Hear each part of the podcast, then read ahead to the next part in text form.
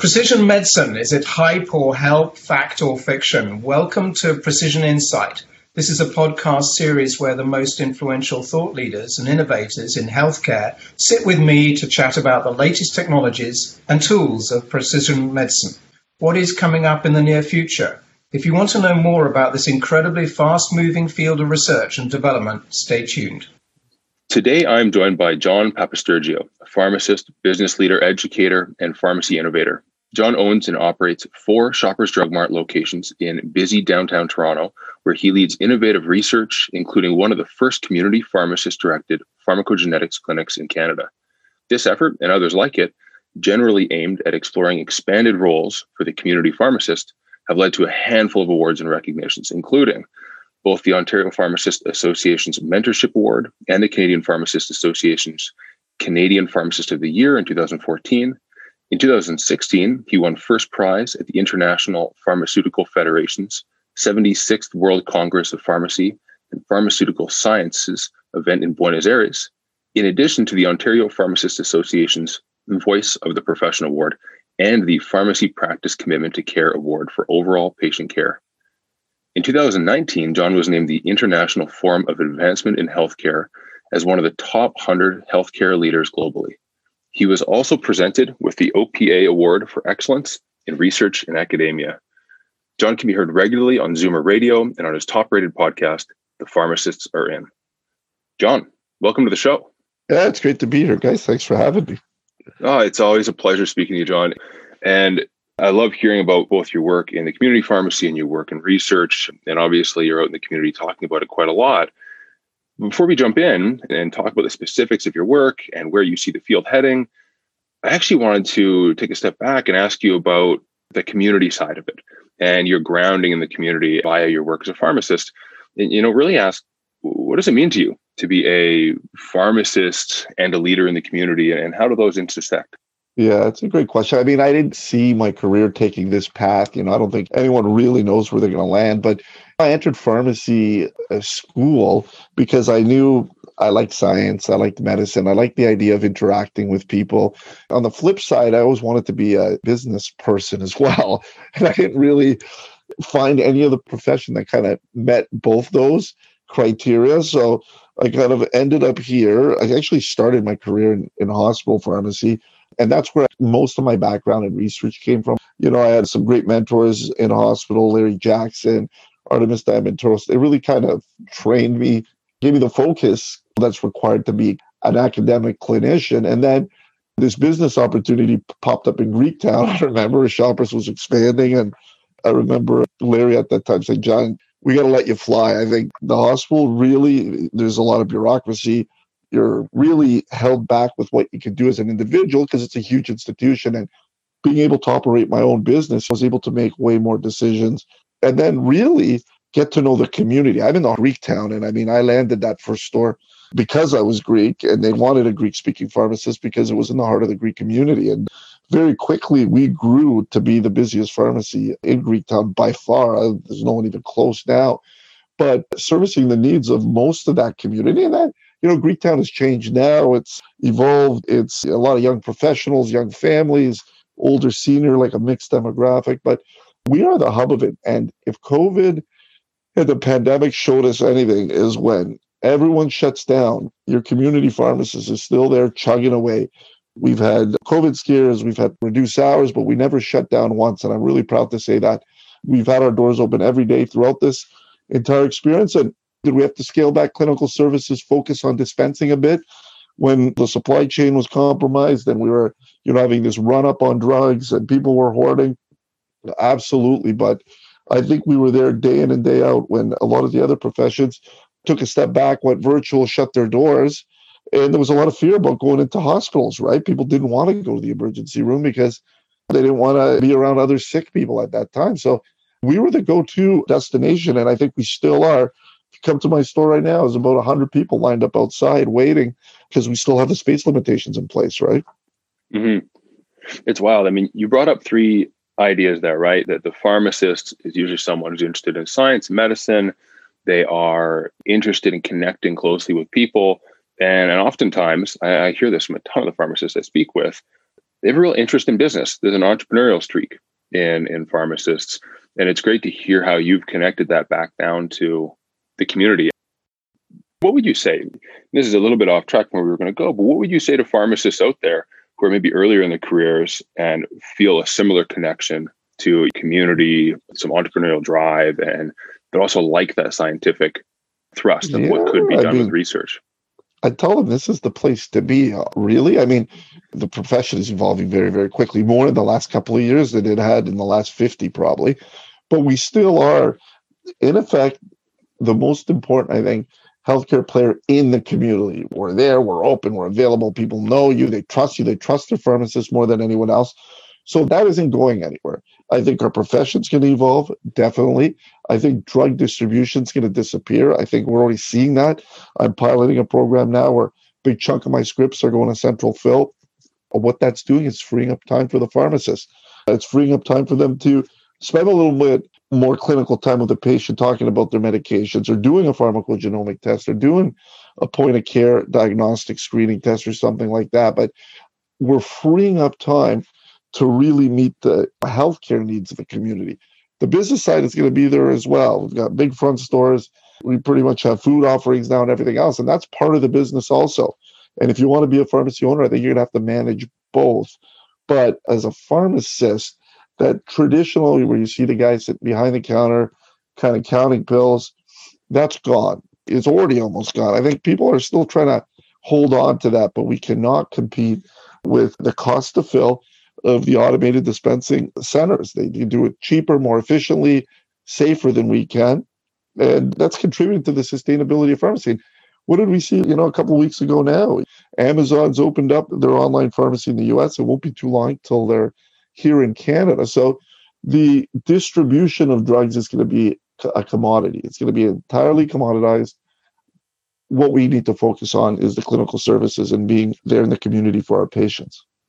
Yeah, that's fascinating. I mean, how does that translate into a typical day today then? Because obviously we're in the point of transition between this state of a lot of fill happening in the community towards a lot of fill happening in a centralized way.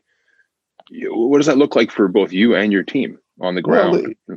Well, if you flash backwards to when I graduated, really what we're doing, and if you saw a scope of practice, you'd fill a prescription, you'd counsel your patient, answer some OTC questions, you send them on their way. That was pretty much where we limited our scope to. Now, we're 2020 year. What are they doing upstairs right now? Well, I've got a lineup of patients that are here to do COVID testing. We offer that service now. So appointment-based, but they're coming in and out every 15 minutes or so for various reasons. So asymptomatic COVID testing, flu vaccination. I mean, we're running out of flu vaccine right now, but we're doing in our prime about 500 injections a day. And then a host of other clinical things. Point-of-care diagnostic testing. We offer a health tab service here, a wellness program, where we're able to do 21 biomarkers, things like serum creatinine, total lipid panel, A1C, all these things where we assess the wellness of a patient. It helps us better manage their pharmacotherapy and also screen for chronic diseases. So we got that program running. The sky's the limit, medication review, pharmaceutical opinions, all these things. I've got a clinical pharmacist here that full-time, that just keeps them busy.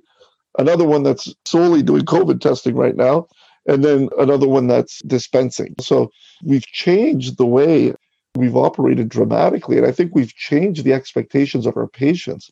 They know they can get some of these things done now here, and they're coming and seeking those services out. That piece of it is so fascinating. That as you change the way the practice is done and you expand scope in the community responds to it and starts demanding it of you and expecting it. That's a very interesting shift. Yeah, absolutely. Yeah, the number of calls I get, do you have a vaccine? And there's just no way I want to go to my doctor's office for a flu shot, right? They've learned how to come to us because we're more efficient at it. We get them in and out quickly. They don't have to wait. They don't have to take some time off work. They can come in after hours. Same thing with COVID testing. I mean, it's one thing if you're symptomatic, you got to go to the traditional assessment centers. But if you're asymptomatic, we get them in and out in 10 minutes, right? We screen them. They're in and out. Now we offer a program for travelers, right? So we partnered with Air Canada and WestJet.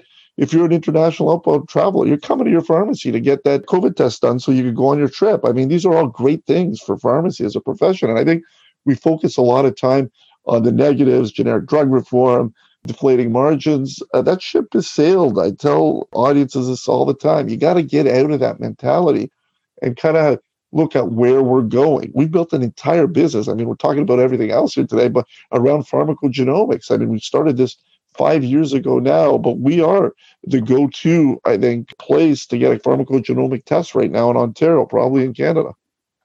I love that you pivoted to that part of the discussion, and and we're going to come back to that in just one sec, but just finishing out on your business here, you've been doing this for a while, and along the way, a lot of transformations happen. Has anything about it really surprised you as these transformations have happened, or how the practice has developed inside of these, you know, downtown locations? Yeah, I think it feels like things are happening very quickly now, but this has been quite a road, right? So I thought, you know, we were talking about first year pharmacy school, we were talking about clinical practice, this and that. I think the reimbursement has taken a while, which always slows things down because patients in Canada are not used to paying for any healthcare. And I think we're changing that mindset slowly, but I think it's dragged us behind. I think we should actually be further along. There's a lot of variability in what type of services pharmacies offer. I think that actually holds the profession back. You could come to pharmacies and get a whole suite of services, and you could go to others and really still not get a flu shot, right? And that concerns me as a profession. I think we got to all become aligned, and that makes it much easier from the advocacy perspective when you push for more scope. You know, I've sat at the table at these meetings with stakeholders, and they'll say, yeah, we'd love to give you more scope, but hey, we gave you smoking cessation a few years ago and you did nothing with it, right, as a profession. So it's just an example of simply getting authority, getting scope doesn't mean anything. You've got to build a business model around it so it's sustainable, so people understand the value of it, your staff pharmacists have bought in, and then I think really you get practice change. Yeah, I know a lot of our listeners are going to resonate with that. We need to build a business model around the expanded scope. You brought up pharmacogenetics and the work you've done in it a second ago. Maybe just walk us through, what is it you've done in that area and how did you get started there? I mean, I remember I was sitting on a committee, this is going back probably 6 years ago now, where at the Ontario Pharmacist Association was the professional practice committee, and had a colleague of mine, Brian Gray, who practices out in Thunder Bay, and a company came in at that time. The company's name is the same, Genuine. They had a new product. It was an ability to do kind of a pharmacogenomic analysis with the idea of optimizing drug therapy. And this was quite novel back then. People were talking about genomics, but really I didn't understand where it fit in practice. So, you know, Brian and I thought, you know, chatted about, is this something that could work, whatever. And then we decided, hey, let's try to partner with these guys. And we did. And Ruslan, who's the president of that company, is very open to working with pharmacy at that time. We ran a couple of pilot programs where we started offering it to patients, tried to get their perspective, see what they thought. This was a very big change for pharmacy. Now we're not only doing a point-of-care test, but we're sending stuff off to a lab, getting the results back, bringing patients back. It was quite a complicated process. It wasn't as streamlined as it's become now, right? So my first instinct was, okay, let's see, will this work? Is it something we can fit in our workflow? And will pharmacists actually use the results to change therapy? And that's, I think, the most important part. It's one thing to offer a test. It's another thing to do something with the results. So that was the idea behind our first paper, where we wanted to really see if it fit into practice and what kind of interventions pharmacists were making. That paper was published a few years back now in the Journal of American Pharmacists Association. And really what we found was, yeah, pharmacists could do it. They could do it pretty well. They picked the right patients. They were intervening at a very high rate, and they were making substantial interventions, changing doses, discontinuing therapy, you know, adding additional therapy based on the results. So that was the first time I really felt that, hey, we're onto something. Pharmacists are the best suited to offer this service. If they don't offer the service, someone else is going to take it from us. And I really believe that. And I still believe that. I think we should be further along than we are in this space also. And you're starting to see other professions kind of become interested in this. And vendors reaching out beyond pharmacy to other players to say, hey, are you guys interested in offering this service? That's fascinating. The point you make around the data itself isn't the important question. We know we can generate data, even generating insight from that data. Okay, so what? You have to say, will that get translated into action? and who is going to be best suited to translate that into action. The point around pharmacists being, we really think, best suited to do so strikes a lot of chords with us. So it sounds pretty clear what questions you were trying to answer in this initial program, really just will it work? But what about today? When you look at today and the questions outstanding on rolling out pharmacogenetic testing in community pharmacy practice, what do you think is outstanding? Well, I mean, that was the big gap in the literature was, okay, that's fine. Pharmacists can do this. They can do it well. They can intervene. But are those interventions making any difference, right? And we were getting a lot of pushback early on from physicians, from payers, from everyone. That's fine. I would have came to that conclusion anyways, right? And our response was, yeah, maybe you would have after 5 trials. What is that costing? How many days off work, or how many times you have to discontinue or throw away a therapy, and how many side effects does the patient have to endure?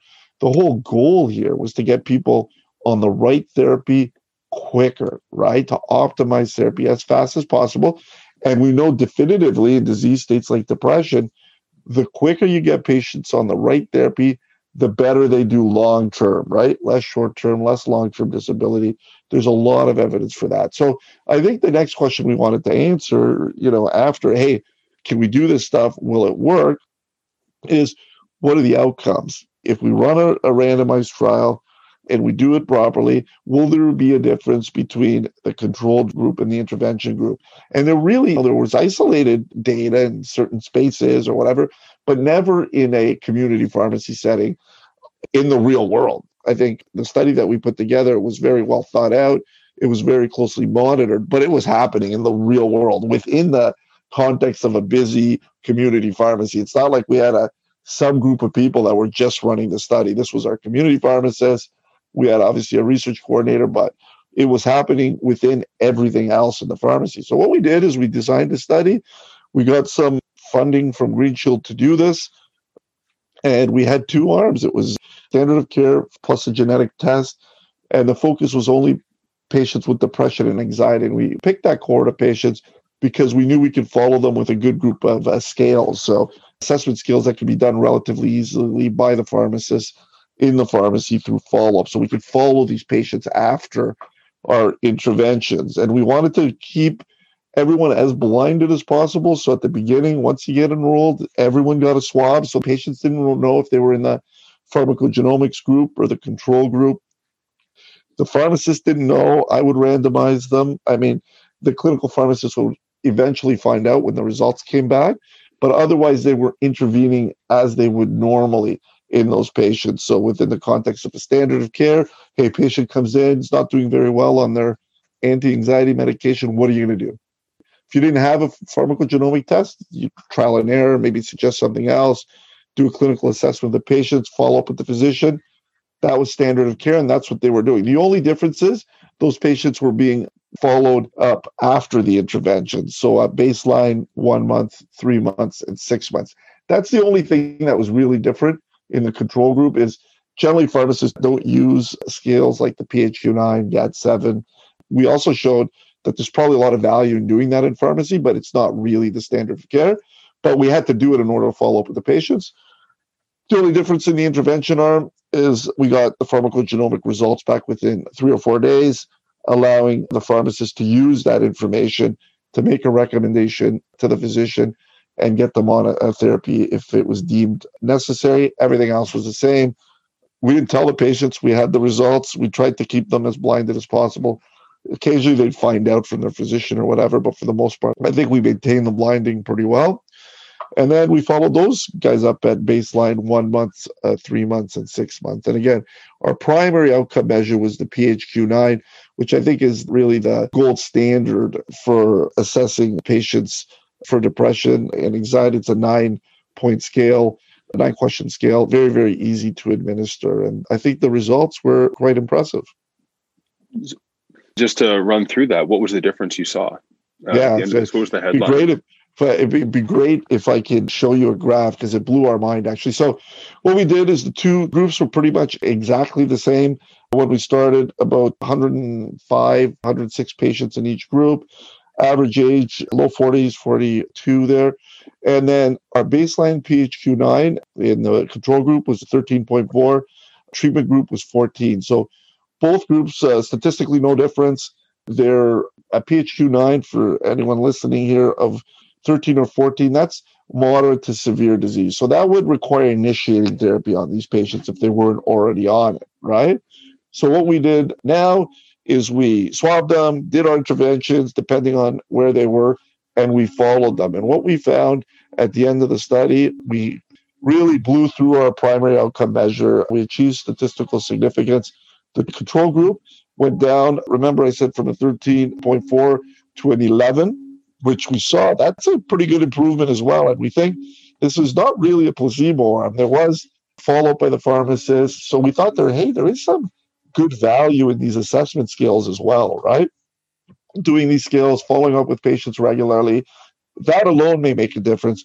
But in the pharmacogenomics arm, those patients went from a 14 down to an 8.9. That's almost no pharmacotherapy if you look at what that means clinically, right? So a big difference between control and intervention. Like I said, we blew away the significance markers. And I think for the first time, we have a great paper that suggests, hey, when armed with a pharmacogenomic test, all things being equal, these patients are going to do much, much better. So papers about to be published, very exciting. I'm hoping to get that out by the end of the month or end of the year for sure. But I think it's going to stir things up a little bit in this space. Very exciting results. And all things considered, I think that was an excellent job of talking through a chart over a podcast. Yeah, that's what you can do right there. Yeah, no, and I think that's excellent. You saw some clear improvements among that cohort. Are there any particular patient stories that jump out to you or that you recall? There's so many, and I present on this topic all the time. I find that nothing really resonates with the audience until you get to the cases, because they're like, what's this guy talking about, pharmacogenomics? If they've never offered it, they don't really know what I'm talking about. They can't conceptualize it because they haven't seen this stuff. But what does resonate is those patient cases. And we have so many, but one that comes to mind is this gentleman that had literally for the last 10 years tried everything.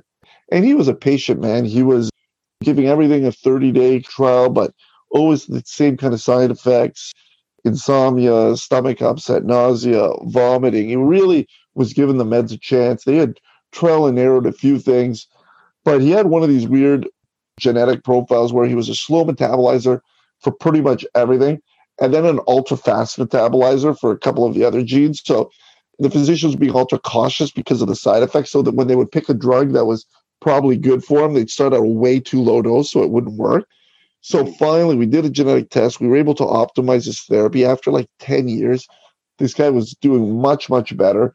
And he came back and, you know, what he said resonated with us. He said, you know what, beyond all this, now I know this wasn't all in my head, because he'd been going through this journey for so long. People are saying, can't be that every drug's not working for you. This stuff's got to be in your head. And he had heard that from pharmacists, physicians, right? And really, we were able to show, no, the drugs that you were being put on weren't the best option for you. And I'm not surprised you were having challenges with them, right? Stories like that, I think, where we get people that have been struggling with their pharmacotherapy for a long time, and we're able to get them using a genomic test, you know, on the right therapy, usually in a first or second try. That type of stuff's priceless. And this gentleman still, so we see him still all the time. And he's doing great, and it's like a fine example of how this can be used. That's such a good story, and it's so jarring to think of 10 years on that trajectory. It reminds me of a story I heard from a genomics program leader at a large academic medical center in the U.S. We were talking a few days ago, and he brought up this idea that a lot of psychiatric patients, and also chronic pain, they hit a point where they feel like they're at a dead end. And no one really believes them. They say it's in your head or your drug-seeking behavior. And in both of these areas, that pretty high overlap, a lot of comorbidity, these patients get really stuck. And a lot of their providers that do want to help them get pretty stuck as well. I think that story really resonates. You see many people coming through for chronic pain? Yeah, and you know, yeah, absolutely. And there's so much comorbidity with chronic pain and depression and anxiety. A lot of our patients in the trial and beyond the trial have those comorbidities, right? So obviously we know that when you run a pharmacogenomic test, now you have the ability to better assess their pain medication as well, right? We tried in the study to avoid any of those compounding variables, but in clinical practice, you see it all the time. So you're doing a test and you're not only managing their depression, anxiety, but you're managing their pain, their GI issues and everything else as well. And that's the great value of these tools, that they allow you to intervene across sometimes a couple of therapeutic areas, which is very useful. Yeah, absolutely. It's one thing there that this has to get translated. This started out as research. It has to get translated into, you know, actual day-to-day part of your business. What does that translation look like? And, you know, how significant of a role is it still playing today, you know, at any of your locations? Yeah, absolutely. So, I mean, I think what happens in the context of a trial or where you have funding and this and that, you have the ability to offer to a large group of patients. I mentioned this early with any clinical service. Canadians, unfortunately, are used to getting a lot of their healthcare for free, right? So this is not something that you can offer for free all the time. It still can be relatively expensive. I think a ton of value for the dollar spent, for sure. But where we're going to really see an uptick now is as the payers come on board, and we're starting to see that. So we've always had a group of patients that are willing to pay, but it's still a smaller group, right? And in one of the studies, we asked them, what would you be willing to pay for a test? And it ranged anywhere from $50 to $1,000. And what the willingness depended on was what happened with the test, right? So if we intervened and did something great, the willingness goes up. But it's not always so black and white. Not every test is going to show you the world, right? But you have to set those expectations with patients as well. It's another tool in a series of tools that the clinician has to be able to make a better decision. So I think we still see a steady stream of patients, both cash paying, some with third parties, some that have flex benefits and were able to bill to their flex plans.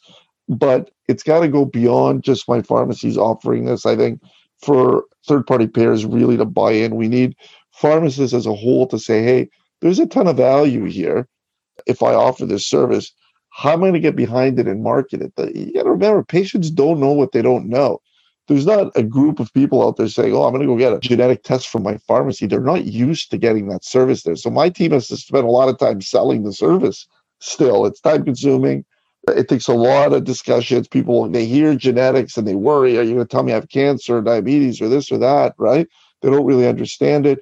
So there's time that's involved in selling the service. So as the payers come on board, as the banners and chains come on board, they're going to help with a lot of that marketing. And my goal is that it will become like a flu shot.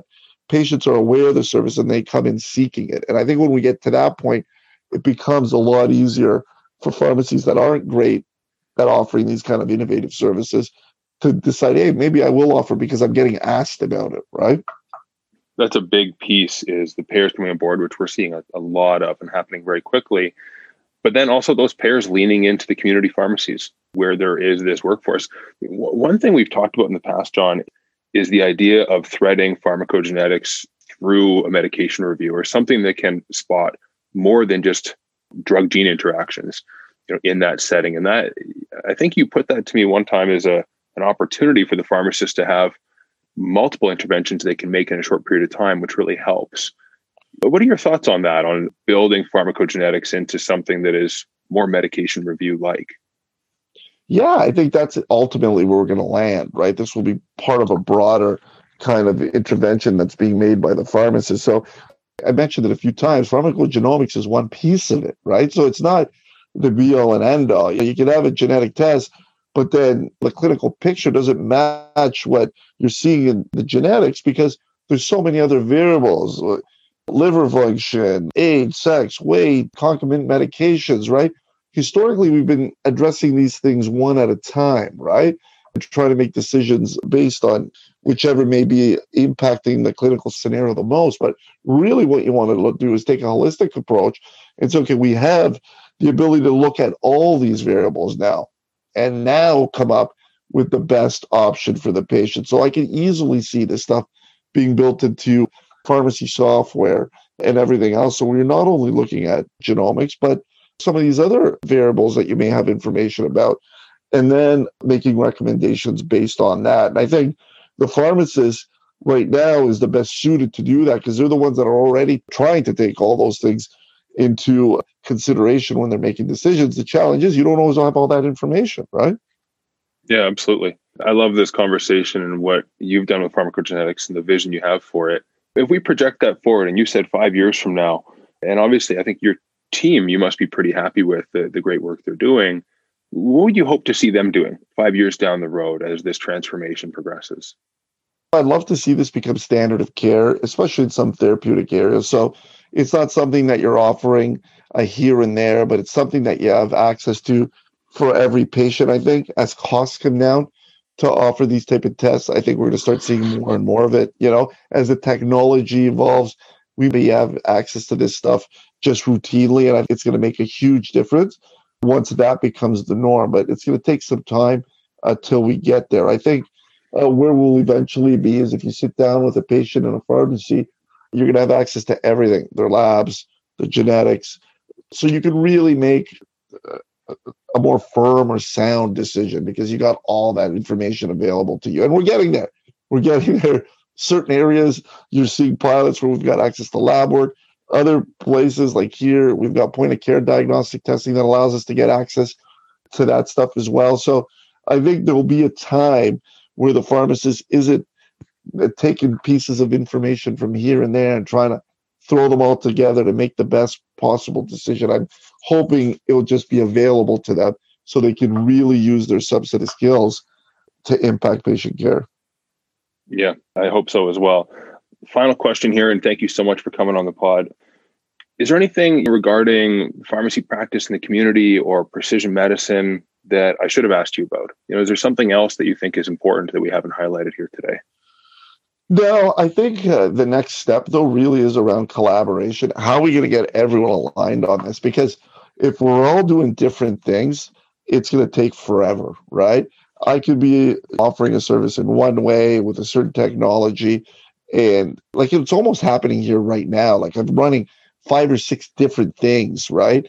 And it's challenging for the staff that are working in a very difficult, clinical, busy environment, right? So I think at some point, we need someone to step up. It may be the chains or the banners, or it may be a pharmacy organization to harmonize some of this stuff. So if you're going from one space to another, you have access to the same information. And I think I get it. It's early on.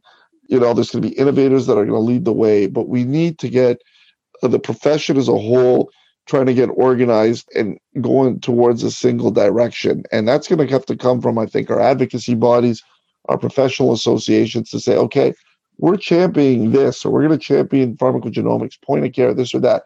So how are we going to all work together to make it as seamless an integration as possible? Because I think right now that's one of the big barriers. We're just all over the place.